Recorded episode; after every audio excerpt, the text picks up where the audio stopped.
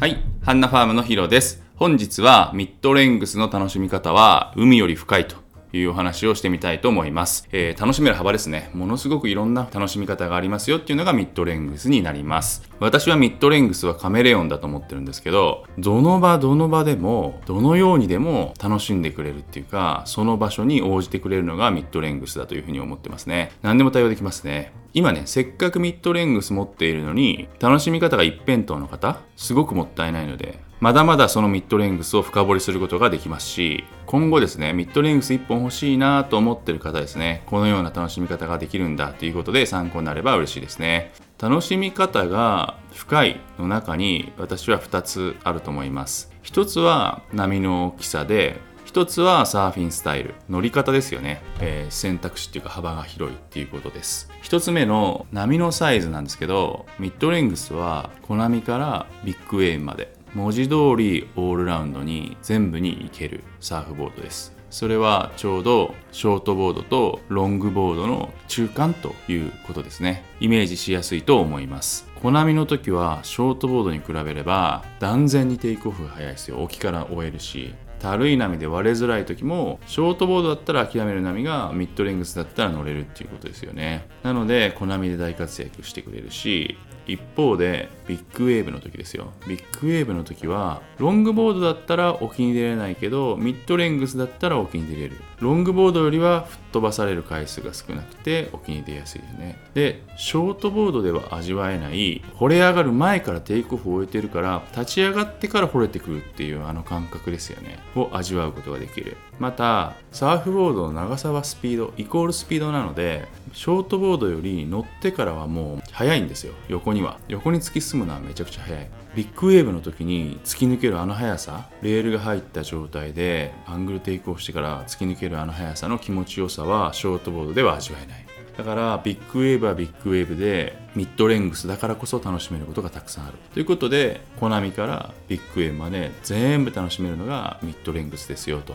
よくね聞くんですよね。サーフトリップに1枚持っていくならどのボードがいいですかって質問がたくさんありますがまたそれを皆さん自ご自身でシミュレーションして考えるのも楽しいと思うんですけどミッドレングスを知ってる方の多くの方はミッドレングスを選ぶ。旅に1本って言われたらですねその旅先はどんな波かも分かんないしミッドレングスあればどの波にも対応できますよっていうことですよね。だから波のサイズっていうのがまずねミッドレングスの大きな利点持っておくといいなと思う利点の一つ。でもう一つはサーフィンスタイルです。波の乗り方がカメレオン変形自在ですね。で乗り方もね様々いろんなくくりがあるかもしれないけど、まあ、ざっくりざっくり分けてパフォーマンスの乗り方とクラシックの乗り方にしましょう。パフォーマンスの乗り方はボトム取ってリップアクションしてカットバックしてフローターしてっていうコンペ用のサーフィンみたいな感じだとして一方でクラシックっていうのはアングルテイクオフしたらハイライン取ってそのまま横に走っていってですね、えーノーズの方に行くかもしれないしニュートラルはサーフボードの真ん中テールっていうよりは真ん中そして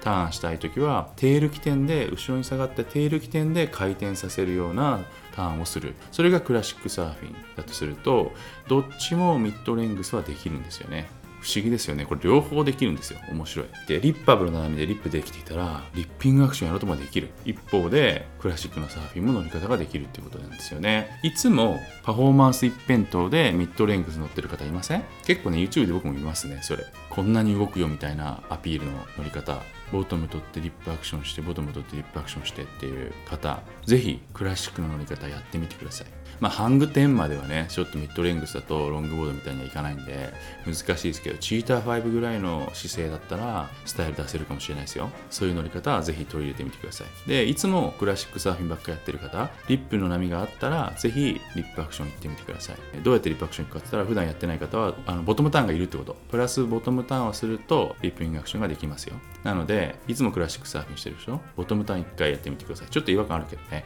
でもミッドレングスだったらリップアクションできるからちょっとショートボードっぽい動きもできるっていうことですよね。だから普段どっちかしかやってない方とてももったいないので反対側をぜひ、えートライしてみてください。でこれらのことから波のサイズは全部いける。乗り方も全部いける。ということで自分が選択できる。ミッドレングスはえーどんな楽しみ方もできるということですよね。これまでは少し前にですねミッドレングスが手元に1本あると重宝するよねと。セカンドボードにミッドレングスあるといいよねって言われてる時代だったのがここもう数年でミッドレングスがメインボードになりつつある。自分のメインはショートなのかミッドレングスなのかロングボードなのかっていうこの選択肢の中にメインとして入ってきたしその中でもトップを争うミッドレングスという選択肢がというとこまで人気は上がってきてる。このままミッドレングスを知らずしてサーファーを終えるというのは本当にもったいないんでぜひミッドレングスをお試しください。何でも楽しめるミッドレングスですね。サーフィンの楽しみの幅がもっともっと広がると思います。以上本日はミッドレングスの楽しみ方は海より深いというお話をさせていただきました。